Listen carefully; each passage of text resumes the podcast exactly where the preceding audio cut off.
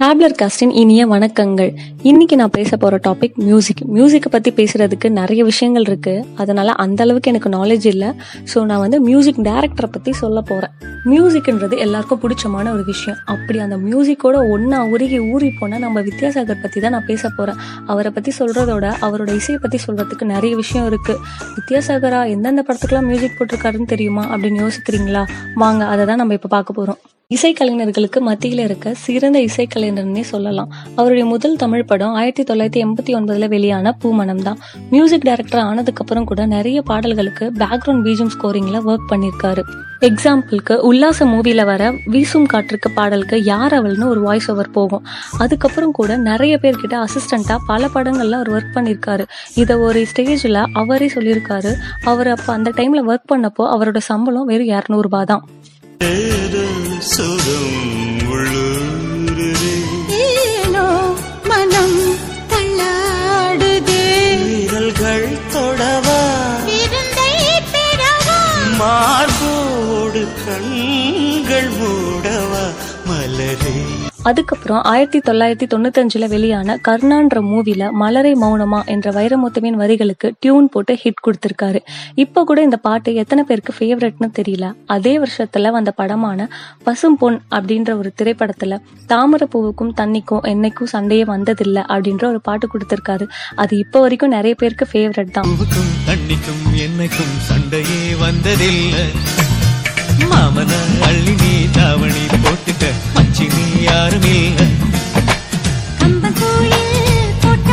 Nineties kids எல்லாருமே இப்போ வரைக்கும் நான் சொன்ன அந்த ரெண்டு பாட்டுமே நம்ம ஃபேவரட்டா தான் வச்சிருக்கோம். அதுக்கப்புறம் ஆயிரத்தி தொள்ளாயிரத்தி தொண்ணூத்தி ஆறுல கோயம்புத்தூர் மாப்பிள்ளை நம்ம தளபதி விஜய் நடிப்புல வெளிவந்த படத்துக்கு மியூசிக் போட்டிருந்தாரு.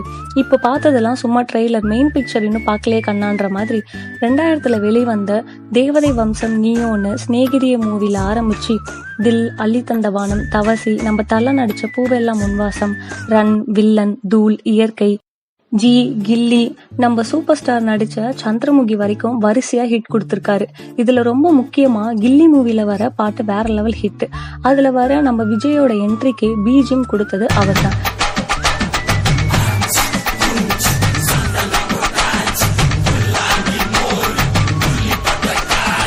எனக்கு இதுல முக்கியமான ஒரு ஃபேவரட் வந்து இயற்கை. இந்த படத்துல வர பீஜம் ரொம்பவே மனசுக்கு லேசாகி இயற்கையோட கலந்து பறக்கிற மாதிரி ஒரு ஃபீல் தான்.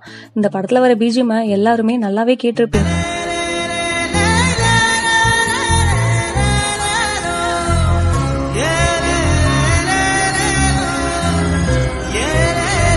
மெயினான ஒரு மூவி அன்பே சிவம். இந்த படத்துல வர பாட்டை கண்டிப்பா எல்லாரும் அட்லீஸ்ட் ஒரு வாட்டியாச்சும் கேட்டிருப்பீங்க. அவங்கவுங்க பிளேலிஸ்ட்ல கண்டிப்பா இருக்கும். அன்பே சிவம்ன்ற பாடல் மூலயமா ஒட்டுமொத்த உள்ளங்களையும் கொள்ளை கொண்டார்னே சொல்லலாம். அதுல முக்கியமா அன்பின்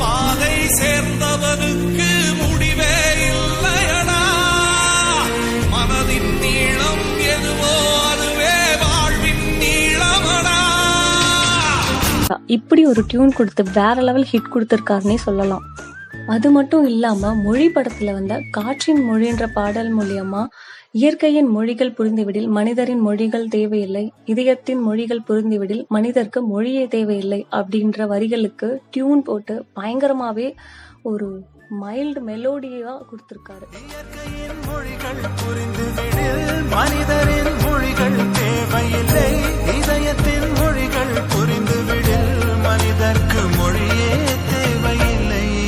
கேட்கும்போது லிசன் பண்ணும்போது யாரா இந்த பாட்டுக்கு டியூன் போட்டதுன்னு தேடும்போது பார்க்கும்போது தான் வித்யாசாகர் ஆடடா இவ்வளோ மியூசிக்ஸ் போட்டிருக்காரு இவரை பற்றி நான் பாப்புலராக ரொம்ப ஃபெமிலியராக எங்கேயும் கேள்விப்பட்டதில்ல.